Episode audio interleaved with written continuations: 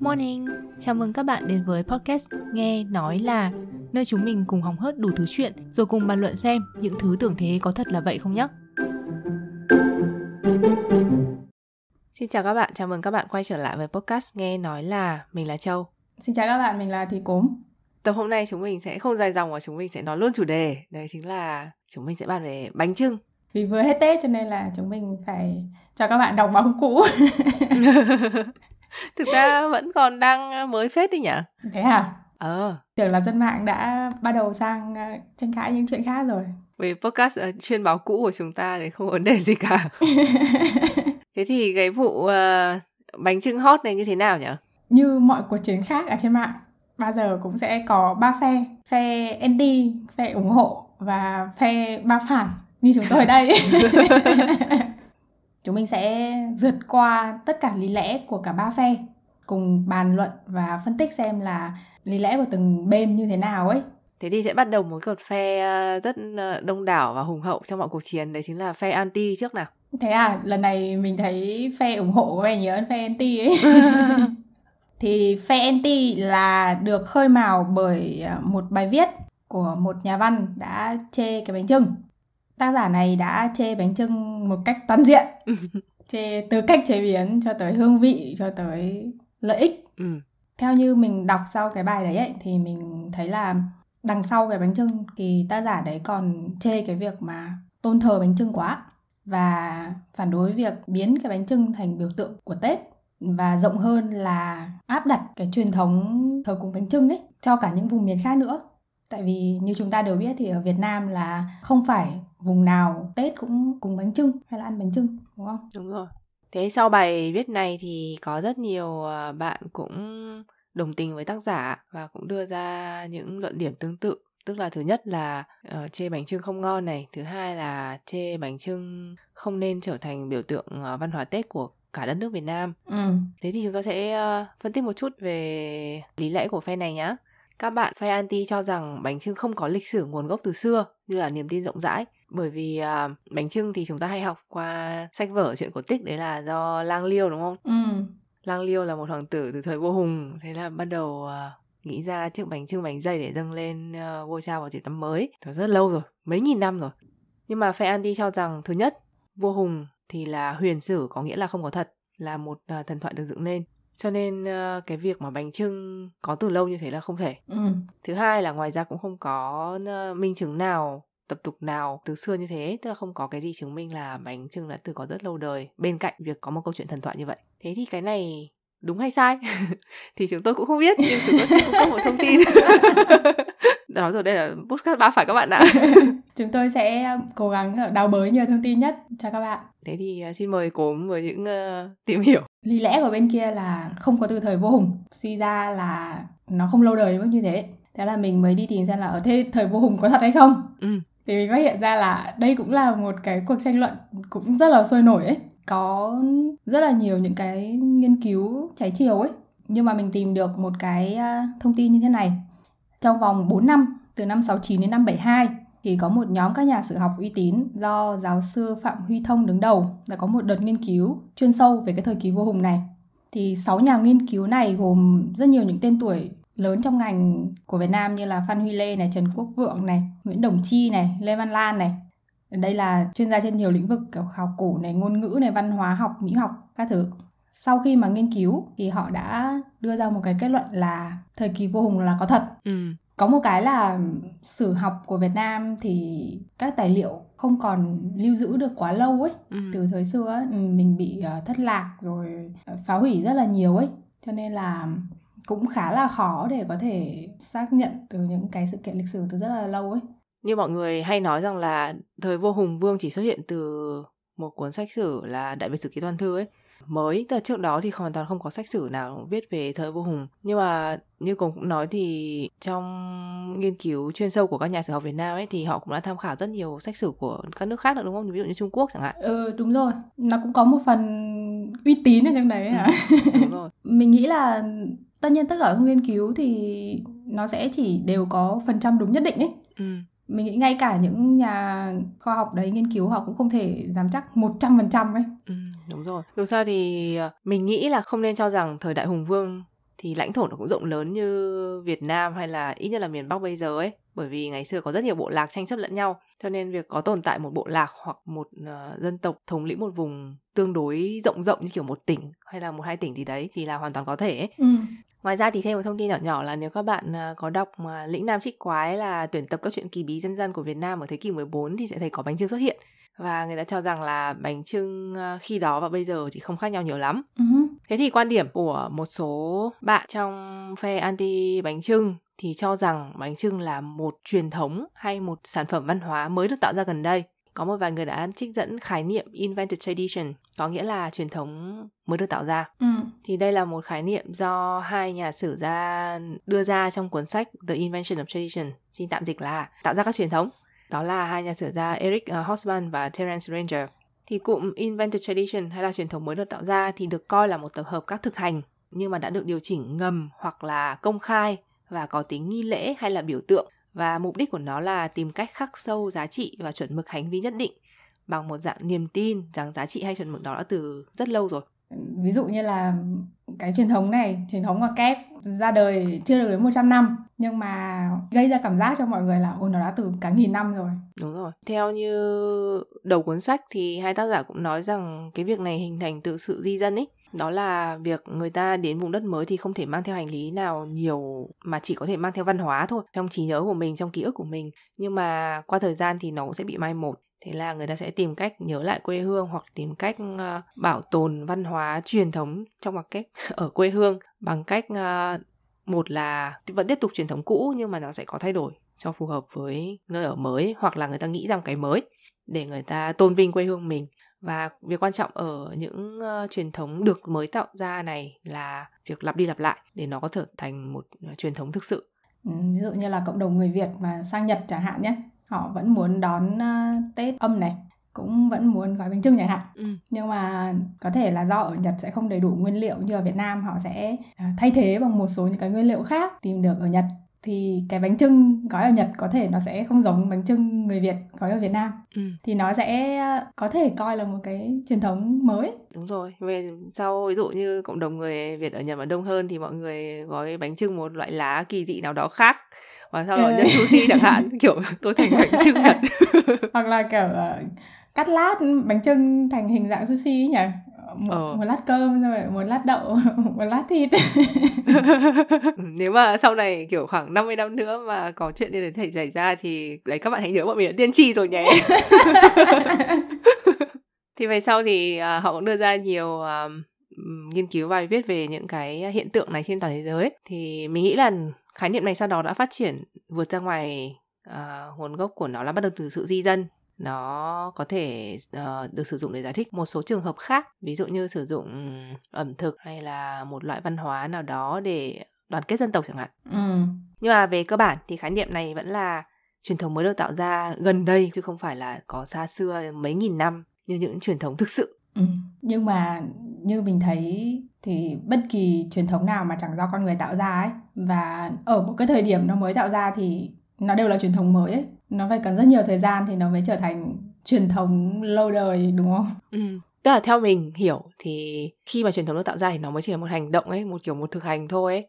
Nó được lặp đi lặp lại rất nhiều năm qua nhiều nghìn năm thì nó mới thành truyền thống ấy. Thì đây cũng là ý của một trong những người phản bác lại uh, khái niệm invented tradition. Đấy là giáo sư và nhà sử học người anh tên là Peter Burke thì ông cũng cho rằng khái niệm này rất mơ hồ và tự nó mâu thuẫn bởi vì đấy như cùng nói thì mọi truyền thống đều được tạo ra ấy ừ. nên nói là nếu truyền thống mới được tạo ra không phải là truyền thống thì cũng cũng rất là khó hiểu ngoài ra thì việc truy lại nguồn gốc của một truyền thống cũng không phải là điều dễ dàng như chúng mình cũng nói về trên là sử sách có thể không còn giữ này hoặc thậm chí bị viết lại hoặc thậm chí đấy là truyền thống của một dân tộc họ không có văn bản mà mọi hình thức đều bằng truyền miệng ừ. thì cái việc mà truyền thống đấy có thay đổi hay là có khác với trước kia thì cũng là chuyện dễ hiểu và như vậy thì nó không phải truyền thống nữa à ấy kiểu thế ừ. Có một nhà sử học người Israel tên là Guy Benner thì ông cho rằng nên sử dụng một khái niệm chính xác hơn là reinvention of tradition. Bọn mình xin tạm dịch là tái tạo lại truyền thống tức là ông nhấn mạnh vào việc truyền thống là một quá trình đầy tính sáng tạo đổi mới và nó cần có giai đoạn để thay đổi cả về hình thức lẫn cách diễn giải về truyền thống đó cách hiểu của người ta về truyền thống này. Ừ. với tư cách là nhà khoa học tương lai thì mình uh, xin có một câu uh, từ chối trách nhiệm như sau. Ok các bạn ạ đấy là tất cả các lý thuyết thì đều có phần đúng và có phần sai ừ. tức là có phần có thể mâu thuẫn với người đọc ấy ừ. bởi vì cùng một hiện tượng có thể sử dụng nhiều cách tiếp cận khác nhau để giải thích hiện tượng đó ví dụ như có người cho rằng là mèo thuần hóa người nhưng có người lại cho rằng là người thuần hóa mèo chẳng hạn như thế uh-huh. thì họ sẽ sử dụng những cách tiếp cận khác nhau những chứng cứ khác nhau để phân tích lý giải cho lý thuyết của mình cho nên uh, khoa học thì luôn luôn biến đổi luôn luôn thay đổi ừ. à, cho nên cùng một khái niệm họ có thể sử dụng cách này hay cách khác cùng một hiện tượng có thể sử dụng lý thuyết này lý thuyết khác để giải thích những chuyện đấy rất hết sức bình thường ừ. mình cảm thấy giống như là cùng một vấn đề nhưng mà mình sẽ quan sát từ nhiều khía cạnh ấy và khía cạnh nào cũng có phần đúng nghe cũng đều có lý ừ. nhưng mà mình thấy là mọi thứ trong cuộc đời thì đều không đơn thuần là chỉ trắng và chỉ đen ấy ừ. các cái hiện tượng khoa học hay các hiện tượng xã hội cũng vậy ấy nó sẽ có rất nhiều mặt ấy thế ừ. nên là cái mà bọn mình muốn làm sẽ là xem được càng nhiều mặt càng tốt ấy thì đây là những uh, mặt mà bọn mình đã tìm hiểu được nếu các bạn tìm được thêm thông tin nào thì đừng quên chia sẻ cho bọn mình bởi vì cũng rất là hay khi tìm hiểu về văn hóa ấy. nhất là một thứ mà cũng rất là gần gũi với mình như là bánh trưng chẳng hạn ngoài ra thì uh, xin kể thêm một vài câu chuyện uh, liên quan tới chủ đề này thì Nhật là một đất nước gọi là ông tổ của những cái sáng chế truyền thống. Công nhận trời ơi. Như mình thấy thì đa số các cái truyền thống mới này đều là phục vụ cho mục đích bán hàng. Đều là do một cái đơn vị kinh doanh nào đấy nghĩ ra ấy. Ví dụ như là KFC chẳng hạn nhé các bạn thấy cái này thì có tất cả mọi nơi trên thế giới đúng không? Trong một năm uh, nào đó một bạn uh, làm phòng marketing nào đó rất là sáng tạo đã nghĩ ra chuyện là phải bán uh, set đồ đôi cho các cặp đôi trên ngày Giáng sinh và việc đặt chỗ KFC trong ngày Giáng sinh bây giờ trở thành truyền thống ngày Giáng sinh thì kiểu KFC không thể nào đặt chỗ được ấy trong khi bình thường thì kiểu nó vắng tanh vắng lắm kiểu có những cái chỗ chẳng ai vào ấy. ngày Giáng sinh thì tất cả mọi người đều phải đến đấy bởi vì ừ. trong một năm nào đó thì điều đấy trở thành một điều rất đặc biệt và ai cũng muốn làm cho người yêu của mình hoặc là ở Nhật đầu năm nó còn có một cái gọi là Ehomaki đúng không? Ừ. Tức là một cái cục cơm cuộn siêu to khổng lồ đó. và cái cách ăn ấy còn phải là ăn liền một lèo hết thì sẽ là năm đấy bạn à, gặp nhiều may mắn đấy. Và cái truyền thống đó là do một cái à, chuỗi à, siêu thị tiện lợi nghĩ ra để có thể bán được nhiều cơm cuộn hơn đầu năm. à đấy, và sắp đến Valentine thì ở Nhật ừ, truyền thống tặng sô cô la nó cũng rất là phức tạp con gái tỏ tình thì sẽ tặng sô cô la cho con trai chứ không phải là con trai tặng sô cô la cho con gái. Đấy rồi nó còn phân ra mấy loại sô cô la khác nhau nữa. Ví dụ như là có cái người mà bạn thích thật lòng ấy bạn ờ, đầu tư tâm sức để làm cái sô cô la đấy thì nó sẽ gọi là hông nê đúng không? Ừ đúng rồi. Thì nó sẽ gọi là hông nê choco tức là sô cô la thật lòng. Còn lại thì nếu mà tặng cho bạn bè cùng lớp chẳng hạn ấy thì nó là tomo choco tức là sô cô la bạn bè nó còn có một cái đẻ ra nữa là sô cô la buộc phải tặng tao không thích mày đâu nhưng mà tao vẫn phải tặng ấy. Thì là ghi choco tức là sô cô la nghĩa vụ. Vì ngày Valentine 14 tháng 2 là ngày phụ nữ phải tặng quà sẽ phải tặng cho tất cả những người đàn ông trong cuộc đời mình từ đồng nghiệp bạn bè cho đến tất nhiên là người yêu cho nên là phân ra nhiều cấp bậc như thế. Ừ. do vậy thì nhật đã sinh ra một ngày nữa À, để cho công bằng đấy là Valentine trắng hay là White Day 14 tháng 3 là khi đó thì các anh à, sẽ phải tặng lại các chị và cũng như thế tức là ừ. nếu bạn có cảm tình với người phụ nữ đã tặng sô cô la cho mình thì bạn sẽ tặng lại một phần quà to chẳng hạn thế đầu tư. Còn nếu không thì tất cả cũng chỉ là nghĩa vụ. Đúng là toàn để bán hàng nhỉ? Cái gì cũng kiểu mua đi mua đi các bạn. Chủ yếu là bán hàng. Hoặc là gì nhở uh, kim cương. Kim cương ngày xưa cũng đâu phải là đá quý gì được ham muốn lắm đâu đúng không từ Đúng một cái rồi. công ty ờ, trang sức người ta bảo đây đây là biểu tượng của tình yêu vĩnh cửu đấy. Thế là bây giờ kim cương nó đắt như thế này. Thêm thông tin cho các bạn đấy là kim cương thật ra có giá trị không nhiều như vậy đâu chẳng qua là có một số công ty độc quyền cho nên nó mới đẩy giá cao như vậy. Nhưng mà cũng phải nói thật sự là toàn những cái đầu óc marketing siêu việt ấy. Đúng rồi. Quay lại chuyện cái bánh trưng. Fay Anti theo bọn mình hiểu thì là sâu xa họ không đồng tình với uh, truyền thống áp đặt ừ. họ cho rằng ẩm thực thì không mang tính dân tộc hoặc là bánh trưng không nên đại diện cho toàn bộ đất nước Việt Nam có thể thấy là bánh trưng là đặc trưng Tết của miền Bắc ấy còn uh, miền Nam thì các bạn sẽ ăn bánh, bánh tét đúng không? Ừ. Mâm cỗ cúng Tết của các vùng khác nhau ấy thì cũng sẽ rất khác nhau mà nói thật nhá mình ở Hà Nội sống sinh ra lớn lên Hà Nội hai mươi mấy năm ấy đến uh, nhà bạn bè mình hay là họ hàng nhá mâm cỗ Tết còn không giống nhau ấy chứ đừng nói là hẳn các vùng khác nhau ấy đúng rồi hôm trước uh, cô với mình ngồi nói chuyện với nhau sao bảo ơ nhà cốm cúng cái này á nhà tớ không thế. Và ngược lại chuyện kiểu như kiểu hai người ở hai đất nước khác nhau chứ không phải là sống trong cùng cái thành phố chỉ khác phố đâu ấy. Ừ. và tại vì mình đã lớn lên trong một cái um, không gian văn hóa như thế cho nên là mình không hề thấy sốc khi mà uh, nhìn thấy mâm cỗ cúng tết của nhà khác khác nhà mình ấy. Nếu mà thấy giống thì mình mới sốc ấy. Ừ công nhận đấy.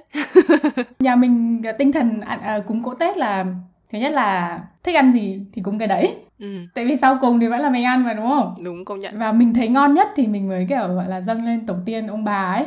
Và cái thứ hai là phụ thuộc vào khả năng nấu nướng của mẹ mình.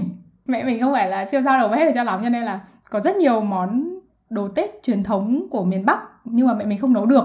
Ví dụ như thịt đông chẳng hạn. Ừ. nên là tết nhà mình không bao giờ có thịt đông. Có một bác cái gia đình bạn thân của bố mình từ hồi đi học ấy thì tết nhà mình cũng rất là hay sang nhà bác thì ăn cơm một bữa ăn tết ấy. Thì cỗ tết nhà đấy còn toàn thịt hộp với cả xúc xích các thứ ấy đồ tây ấy. Ôi trời đất thịt nguội các thứ. Ừ tại vì cô ấy không nấu được nên là cho ăn thịt nguội xúc xích luôn. Nhưng mà mình thấy kiểu chả vấn đề gì ấy mọi người rất vui vẻ và hồi bé thì mình cảm thấy giống như là tết thì mọi người sẽ hay kiểu đi ăn mỗi nhà một bữa đúng không? Như nhà mình là như thế nhất là nhà bạn bè thân ấy. Ừ. thì giống như là mình đi được một tour ẩm thực ấy đến mỗi nhà thì, thì cái cơm tết của nhà đấy sẽ khác ấy. Ừ. hồi bé mình rất là thích cái đấy. Mình nghĩ là phe anti bánh trưng ấy thì họ có một lý lẽ mình thấy cũng đúng. Đấy chính là có những nhà mà hoàn toàn không thích bánh trưng chẳng hạn như thế. Nhưng mà vì bánh trưng là truyền thống trong market cho nên vẫn phải mua. Mua về là sao không ăn được ấy hoặc là được cho bánh trưng nhưng không ăn cho nên lại vứt đi ấy. nó rất là phí phạm ấy. Cái đấy thì mình khá là đồng tình. Ừ. thì chúng ta sẽ nói cái này ở phần tiếp theo về chuyện uh, truyền thống về phe ủng hộ bánh trưng ấy chủ yếu lý lẽ sẽ là bánh trưng là một cái truyền thống.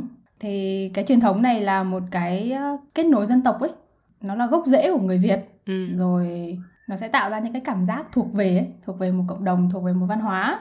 Cơ bản là lý lẽ của họ là như vậy. Và tất nhiên phe này thì sẽ khen bánh trưng ngon. Nhưng mà thôi cái vấn đề gọi là ăn ngon miệng hay không ấy thì mình nghĩ là cá nhân thôi ấy. Đúng rồi. Cái này thì nó sẽ ngược lại hẳn với cả lý lẽ của phe không hộ như vừa nói phía trước đấy là bánh trưng thì không mang tính đại diện cho toàn bộ đất nước Việt Nam và ẩm thực không nên mang tính dân tộc ừ. thì uh, mà theo mình hiểu về uh, văn hóa có thể là mình sai nếu các bạn nào nghiên cứu về à, văn hóa cũng như ẩm thực thì xin hãy cho mình biết nhưng mà mình cho rằng ẩm thực thì là một phần của văn hóa ừ. và văn hóa thì nó luôn gắn liền với một nhóm người hoặc một cộng đồng nên nó không thể đứng lên một mình được ấy văn hóa này có thể đại diện cho một nhóm một cộng đồng hay thậm chí là một dân tộc một đất nước mình nghĩ là bánh trưng thì nó có tính nhận diện rất là cao ấy.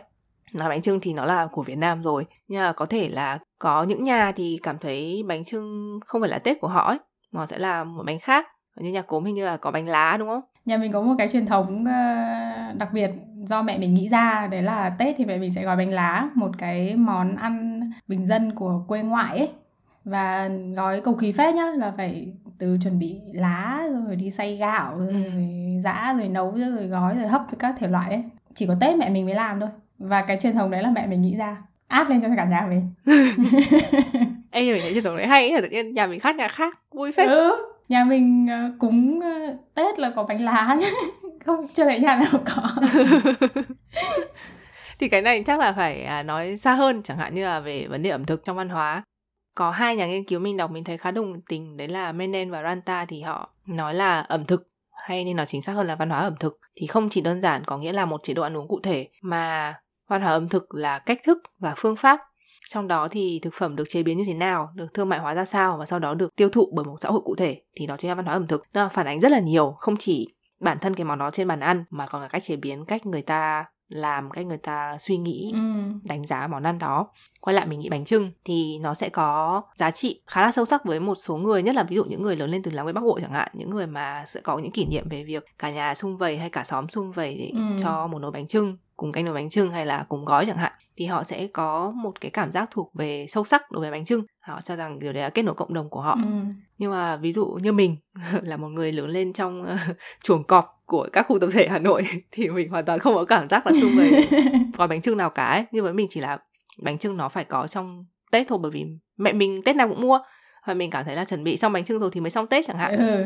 thì cái cảm giác ờ, về bánh trưng của mình nó sẽ khác với các bạn mà có ký ức về việc cùng cả nhà gói bánh trưng thì cho nên mình thấy nó có giá trị nó có giá trị về mặt uh, văn hóa có giá trị để kết nối có giá trị về gốc rễ nhưng như cô cũng nói thì nó khá là đặc trưng cho miền Bắc cho nên nó có thể chỉ có giá trị với một số người ấy. Ừ. Ngoài ra thì mình thấy là bánh trưng nó mang tính nhận diện quốc tế khá là cao ấy. Ừ. Như mình với Châu mà nói chuyện với các bạn người nước ngoài chẳng hạn ấy thì nhắc đến Tết thì các bạn thì cũng biết bánh trưng nhá. Ừ. Mình thấy nó cũng tương đương giống như là phở ấy. Nhưng Việt Nam là người ta nhớ đến phở Mở ngoặc kép chú ý ở đây Đây là phở miền Nam chứ không phải là phở Bắc Bọn mình không có thành kiến gì với phở miền Nam cả Ừ không Mình không thấy vấn đề gì Tức là chỉ bảo là Nó là phở miền Nam thôi ấy bao giờ cũng biết là phở là của Việt Nam ấy ý bọn mình là nó có tính nhận diện như vậy ừ đúng rồi mình nghĩ nó cũng khá là giống uh, sushi hay là ramen của Nhật ấy. Ừ nếu mà các bạn từng đến Nhật thì các bạn sẽ biết là ramen nó có một tỷ loại ramen khác nhau ấy. Đúng rồi. Mỗi tỉnh thành nó sẽ có một cái vị ramen khác nhau, một cái cách chế khác nhau ấy. Ừ. Chỉ cần người ta biết đến ramen là của Nhật và đến Nhật thì phải đi ăn ramen chẳng hạn ấy. Và thông tin nhỏ nhỏ là ramen cũng chỉ mới có mấy trăm năm gần đây và từ Trung Quốc du nhập vào các bạn ạ. Nhưng mà rõ ràng là họ đã đã làm gọi là gì nhỉ? Marketing văn hóa một cách rất là xuất sắc đúng không? Ừ, đúng rồi tự nhiên cái này là mình nhớ một chuyện là bất kỳ một cái clip youtube nào mình xem mà về phở ấy thì bên dưới phần comment cũng sẽ có một cuộc thánh chiến với chuyện là phở nguồn gốc ở đâu. Đây có phải là phở không ấy? Phở nam phở bắc các thứ này nọ ấy. Các bạn không thể chỉ vui tại vì nó là phở và nó được giữ nguyên cái tên phở ấy. Không bị dịch thành noodle các thứ là được rồi ấy mình thấy thế. Vietnamese beef noodle nhưng mà là phở gà. Nhưng mà vị gà. Chứ còn nó là phở và nó là phở của vùng nào đấy thì cũng được ấy. Ừ, là phở là ngon rồi các bạn ạ. Ừ đúng rồi ví dụ như là các bạn uh, vùng phía nam chẳng hạn thấy khó chịu với chuyện uh, bánh trưng trở thành cái nhận diện của tết ấy. Tại vì tết của tôi làm gì có bánh trưng ấy. Cái sự tức giận đấy nó rất là giống sự tức giận của các bạn gốc bắc mà phở ở nước ngoài ấy. Ở đây là phở miền nam không phải là phở cái thứ ấy. Mình thấy cả hai cái phản ứng đấy kiểu bản chất là giống nhau ấy. Đúng rồi như cùng nói thì ẩm thực mang tính nhận diện nó cũng được sử dụng như một yếu tố để quảng bá văn hóa trong và cả ngoài nước nữa ấy. Ừ. nhiều khi họ sẽ sử dụng một ẩm thực của một vùng miền thôi ấy. thì mình thấy là một cái phiên bản của phở mà được biết tới và được yêu thích ấy thì có thể là sẽ khiến người ta tò mò và sẵn sàng mở lòng với các ờ, phiên bản phở khác ấy ừ Thế mình thấy là tại vì chắc có nhiều người sẽ coi nó có tính dân tộc theo kiểu là phải đại diện cho toàn bộ nước Việt Nam trong đó có cả mình ấy, có cả bản thân họ cho nên nó sẽ khó chấp nhận hơn một chút. Thì nếu các bạn quan tâm đến chủ đề này thì có một cuốn sách tên là Food National Identity and Nationalism. Cái này nói về ẩm thực và nhận diện quốc gia cũng như là chủ nghĩa dân tộc trong ẩm thực họ đã sử dụng ẩm thực với mục đích chính trị như thế nào chúng ta có nên nhìn nhận ẩm thực với mục đích chính trị hay không thì đây là một cuốn sách khá hay ừ. khi mà mình uh, nghĩ tới một đất nước cụ thể nhé cái đầu tiên xuất hiện trong đầu mình thường sẽ là đồ ăn ấy. Ồ oh, công nhận đấy. Giống như kiểu nhắc tới ý thì nhớ tới mì ý và ừ. pizza ấy. Hay là nhắc tới thái thì mình sẽ nhớ ngay tới pad thái rồi tôm nhâm ấy. Đấy thế thì pizza cũng là một trong những cái bị tranh cãi. Cũng rất nhiều người ý hay đứng lên để bảo vệ chiếc pizza của bản thân đúng không? Kiểu trời ơi sao lại cho dứa lên pizza chẳng hạn như thế? Ngoài ra thì uh, pad thái á là một món ăn rất phổ biến ở đường phố Thái Lan đúng không? Nhưng mà theo nghiên cứu thì món ăn này lại là do một thủ tướng tại nhiệm vào năm 1930 nghĩ ra, tức là phát minh ra. Uh-huh. À, trên thực tế thì khi đó đang thiếu hụt gạo cho nên họ muốn ờ, người dân sử dụng mì nhiều hơn ấy. Ừ. Bởi vì mì thì tốn ít gạo hơn là cơm ấy, kiểu oh. thế có thể sản xuất được mì. Mặc dù thì mì kiểu bản dẹt như thế đã du nhập từ Trung Quốc vào Thái Lan từ rất lâu rồi. Nhưng mà ông thủ tướng đã quyết định vừa phải khuyến khích ăn nhiều mì hơn, vừa phải nghĩ ra một cái để đoàn kết dân tộc tức là nâng cao tính dân tộc của Thái Lan lên và ông đã nghĩ ra món pad thái. Ừ. nó không có truyền thống sâu xa như chúng ta nghĩ đâu ấy nó chỉ có chưa được 100 năm á. Cái tên đặt hơi bị chuẩn nhá vừa ngắn gọn vừa dễ nhớ nghe phát ra Thái Lan luôn rồi thành món uh, cũng tiêu biểu ở Thái Lan nhà hàng Thái Lan nào chẳng có món này. Mà nó cũng ngon ấy. Mình thấy là nó sử dụng tất cả những cái um, nguyên liệu rất là phổ biến và dễ tìm kiếm ở Thái ấy. Đúng rồi cho nên mình nghĩ một món ăn này, một nền ẩm thực thì bao giờ nó cũng phản ánh tính địa lý là một chắc chắn rồi, nó phải phù hợp với vùng miền ở đấy. Rồi tính thời đại nữa. Chẳng như bà Thái sinh ra trong khoảng thời gian họ cần phải tiết kiệm gạo và họ sử dụng những nguyên liệu rất là dặn có ở địa phương. Quay lại với câu chuyện bánh trưng thì chúng ta vẫn còn một phe nữa tất nhiên không phải phe ba phải của mình. Mà, mà chúng ta sẽ gọi là phe trung lập. Ừ. tức là phe này đã đưa ra những uh, lý lẽ lý do mang tính trung lập hơn hoặc là đưa cung cấp một số thông tin khác. Thì uh, bọn mình có đọc được một bài viết của chị Phương Mai nói về bánh trưng thì trong bài viết này chị Phương Mai tiếp cận bánh trưng theo một cách khác đấy là xem bánh trưng có thể tồn tại được trong tương lai không? Thế thì chị đã sử dụng khung lý thuyết của Endler gồm 3 điểm mấu chốt để đánh giá xem một truyền thống có bị lãng quên hay không đó là tính đa dạng kiểu hình mức độ phù hợp và tính kế thừa và chi tiết thì các bạn có thể đọc bài viết này ở trên trang Vietcetera của chị Phương Mai thì mình nghĩ đây là một bài khá là đáng đọc vì có nhiều thông tin về mặt kiến thức. Ừ. Và chị đưa ra kết luận là bánh trưng chỉ có khả năng tồn tại cao nhất với vai trò là danh tính văn hóa, tức là một trong những thực thể văn hóa nền tảng để xây dựng khái niệm Tết Việt. Bởi vì theo chị à, Phương Mai thì bánh trưng không hề thay đổi so với ngày xưa, tức là hoàn toàn không có tính đa dạng kiểu hình. À, mức độ phù hợp thì không còn phù hợp với người Việt Nam nữa bởi vì nguyên liệu rồi cách chế biến đều rất phức tạp và cầu kỳ rất là khó có thể phát huy ở Việt Nam ấy. Trừ những người mà ví dụ như ở à, vùng nông thôn có nhà rộng hoặc là những người mà có điều kiện thì có thể cung cấp những trải nghiệm bánh trưng cho con cái mình chẳng hạn. Đấy là luận điểm của chị Phương Mai. Về bài viết này thì à, mình chỉ không đồng tình lắm ở phần đa dạng kiểu hình ấy.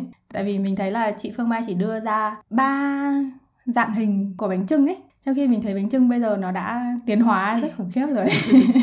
Rất là đa dạng về nguyên liệu ấy. Ừ. nhân khác nhau này rồi vị khác nhau này. Đấy. Ví dụ năm nay mình đang thấy hot bánh trưng uh, gạo lứt này rồi gạo nếp cẩm này rồi cả bánh trưng gốc này. Nó tiến hóa đấy chứ nó đâu có chỉ giống hệt và đơn thuần như bánh trưng truyền thống ngày xưa đâu ừ. mình nghĩ là mình muốn bổ sung thêm về phần phù hợp ấy có thể là mọi người cho rằng bánh trưng chỉ trong dịp Tết và rất là cầu kỳ ấy. nhưng mà ít nhất là ở Hà Nội chẳng hạn thì mình nhớ là mình vẫn có thể ăn sáng bằng bánh trưng một chiếc bánh trưng nhỏ hơn bằng lòng bàn tay dán trên mâm ấy. Ôi mình thích bánh trưng đấy kinh khủng luôn ấy. Cái bánh đấy nhiều vỏ đúng không? Thích dã man luôn ấy. Đấy tức là nó không chỉ cầu kỳ ở mâm cúng Tết của người miền Bắc nữa ấy. Ngoài ra thì bây giờ bánh trưng đều có thể tự gói ở nhà được. Mình nghĩ là việc tự gói ở nhà đang ngày càng phổ biến hơn và mọi người có thể luộc bánh trưng bằng nồi áp suất ấy. Nó cũng không quá phức tạp như là ngày xưa nữa. Ngày xưa kiểu phải tập hợp rồi mỗi nhà đều phải mổ lợn rồi các thứ các ừ. thứ góp này góp kia ấy. Bây giờ thì nó đã đơn giản hơn rất nhiều. Mình nghĩ là cái chuyện đơn giản hóa tết nó cũng bao gồm việc đơn giản hóa bánh trưng nữa ấy. Thật ra mình thấy tất cả những cái món ăn ít nhất là mâm tết nhà mình nhá đều có thể ăn lúc bình thường được ấy. Ồ công nhận đấy. Nhưng mà tại vì là tết cho nên là mọi thứ sẽ phải à, chỉnh chu hơn sẽ phải đẹp hơn kiểu gà không chỉ gà luộc nữa mà gà phải ngậm hoa hồng ấy. Đấy. đủ tư thế hình dáng để cho năm mới bay lên các bạn ạ. Nên cái mình thích ở à, bánh trưng hay là những nét văn hóa ở Việt Nam mà mình biết ấy là nó đều thay đổi ấy. Ừ. Ví dụ như bây giờ mình nhìn thấy được ấy thì cái việc này thì mình chưa biết là mình nên vui hay nên buồn. Cái việc là mình nhìn thấy được văn hóa nó thay đổi hàng năm nhưng mà mình khá là mừng bởi vì nó không dậm chân ở một chỗ. Mình cảm thấy là tất cả những cái thứ truyền thống ấy nó đều cần phải thay đổi thì nó mới có thể tồn tại được với xã hội ấy. Một cái ví dụ khác mình cũng khá là thích đấy là áo dài ấy. Mình nhớ một thời gian cái việc mà mặc áo dài Tết ấy nó không phải là cái gì đấy phổ biến cho lắm ấy. Ừ công nhận nhở Cũng chỉ có chục năm gần đây ấy. Khi mà người ta bắt đầu nghĩ ra nhiều những cái gọi là áo dài cách tân ấy. Ừ. Tự nhiên Tết đi mua áo dài nó là một cái Một cái xu hướng mà nhiều người thích ấy. Mình cũng rất thích cái đấy. Mình thấy cái đấy rất hay ho ấy. Là một người không có eo mình xin đứng nằm ngoài xu hướng này nhưng mà đứng nằm ngoài. Kiểu vừa đứng vừa nằm ngoài các bạn ạ. Nhưng mà mình thấy uh, việc mà cách tân áo dài rất là vui tại vì bên cạnh cái cách áo dài thì sẽ có một bộ phận các bạn muốn quay lại áo dài truyền thống hơn như là áo tức là cái áo dài mà nó cổ hơn từ ngày xưa ấy như kiểu việt phục ấy là áo dài ngũ thân này hay là áo dài dùng trong cung đình chẳng hạn như thế. Thì nó bao giờ nó cũng sẽ là hai hướng phát triển của văn hóa ấy. Ừ. một cái là tìm về những cái thực sự là rất rất xưa hai là làm mới nó. Thì cả hai là mình đều thấy ok vấn đề gì là rất ủng hộ. Bởi có cái này thì phải có cái kia ấy. Đúng rồi. Và mình nghĩ nó phải song song ấy chứ không thể là tôi chỉ phục dựng lại những cái uh, chuẩn ngày xưa còn những cái mới thì nó không phải láo dài chẳng hạn. Trong cái um, những cái sáng tạo và những cái thay đổi ấy thì mình nghĩ là phần lớn sẽ là những cái thiết kế dở. Ừ đúng rồi. Nhưng mà nó phải có rất nhiều thiết kế dở thì nó mới có một cái thiết kế tốt được ấy. Ừ. cho nên là mình thấy không vấn đề gì cả. Miễn là người ta vẫn còn muốn giữ cái tay áo dài này muốn phát triển cái trang phục đấy ấy mình nghĩ quan trọng hơn là chúng ta nên mở lòng với những thứ mới những phiên bản mới của cái cũ ấy ừ. tốt hơn là hoàn toàn xóa bỏ nó không cho nó phát triển ấy nhân đây thì bọn mình cũng sẽ nói luôn về cái chuyện là thế hai mặt của cái việc giữ truyền thống là gì ừ chúng ta sẽ bắt đầu với ờ, mặt tốt của truyền thống. Cái này chắc là nhiều người cũng dễ nhìn ra ấy như bọn mình cũng nhắc phía trên rồi ấy. Đó là truyền thống thì mang đến cho cảm giác rất là thoải mái an toàn và cảm giác mình thuộc về một cộng đồng một nơi nào đó ấy. truyền thống thì chắc chắn là sẽ giúp chúng ta giữ lại này và phát huy được những giá trị chẳng hạn như là giá trị về tự do hay niềm tin hay là giá trị về uh, gắn bó cộng đồng chẳng hạn. Những truyền thống tốt thì có thể được coi là một sự giáo dục tốt giúp cho con người có trách nhiệm hơn có đạo đức hơn và sẽ đóng góp được nhiều hơn cho xã hội. Ừ. và cũng như thế thì nó giúp cho con người trở thành một cộng đồng ấy. Thì mình nghĩ là truyền thống còn có đóng góp trong việc là giúp chúng ta cảm thấy an toàn hơn về bản thân ấy ừ. tức là chúng ta có một cái gốc rễ một cái cội nguồn ờ, nhưng mà mặt trái thì mình thấy nếu mà truyền thống mà trở nên um, tức là nó thiếu đi sự linh hoạt ấy thì nó có thể trở thành một cái gông cùm ấy một cái áp đặt ừ. có những cái truyền thống không tốt đến cái mức nó trở thành một cái hủ tục chẳng hạn thì những cái đấy cũng cần được uh, đào thải tất nhiên đây vẫn là một vấn đề uh, tranh cãi rất nhiều trong giới khoa học ừ. để xác định xem truyền thống có phải là hủ tục hay không ấy mình đồng tình với cố mà mình xin bổ sung thêm một ý là cái việc uh, một truyền thống nó trở thành giám bổ và áp đặt ấy là bởi vì nó không có tính bản địa với một nhóm người chẳng hạn ừ. ví dụ như bây giờ uh, tự nhiên mình phải làm một cái gì đó chỉ vì mình sống ở nước nhật ấy thì mình sẽ cảm thấy rất là tự nhiên có một cái phản kháng không hề nhẹ với cả cái văn hóa một cái đặc điểm đấy ừ. cho nên uh, truyền thống nó có một cái điểm không tốt đấy là nó có khả năng xóa sổ những văn hóa khác nhỏ hơn ừ. là nếu mà bạn áp đặt cái truyền thống của một nhóm lớn lên một nhóm nhỏ thì nó có khả năng xóa sổ văn hóa Hiểu. mình thì mình luôn uh, theo kiểu là chúng ta nên uh, có đa dạng văn hóa hòa nhập chứ không hòa tan mình thấy về cơ bản ấy chúng ta nên um, mở rộng cái hiểu biết và cái trải nghiệm của mình hy vọng là khi mà biết thêm ấy thì chúng ta sẽ càng gọi là tôn trọng và trân trọng cái sự khác biệt cái sự đa dạng về văn hóa. Hy vọng là bạn nào thích ăn bánh trưng thì vẫn tiếp tục thích ăn bánh trưng bạn nào không thích thì thôi cũng không cần ăn. Ừ ăn cái khác được tết nhiều cái ngon mà. Chúng mình xin kết thúc tập ba phải của podcast ở đây. Xin chào các bạn và hẹn gặp lại ở các tập tiếp theo. Bye bye. Xin cảm ơn các bạn đã lắng nghe podcast của chúng mình. Nếu các bạn thích, xin hãy ủng hộ, động viên chúng mình bằng cách like, follow fanpage Nghe nói là trên Facebook, cũng như follow các kênh của chúng mình trên các nền tảng podcast như Spotify, Apple Podcast, Google Podcast, vân vân. Đừng quên để lại bình luận đánh giá cho chúng mình nhé. Các bạn cũng có thể liên hệ, đóng góp, gợi ý đề tài cho chúng mình bằng cách gửi email đến địa chỉ nghe nói là podcast a gmail.com. Xin cảm ơn và hẹn gặp lại các bạn ở các số tiếp theo.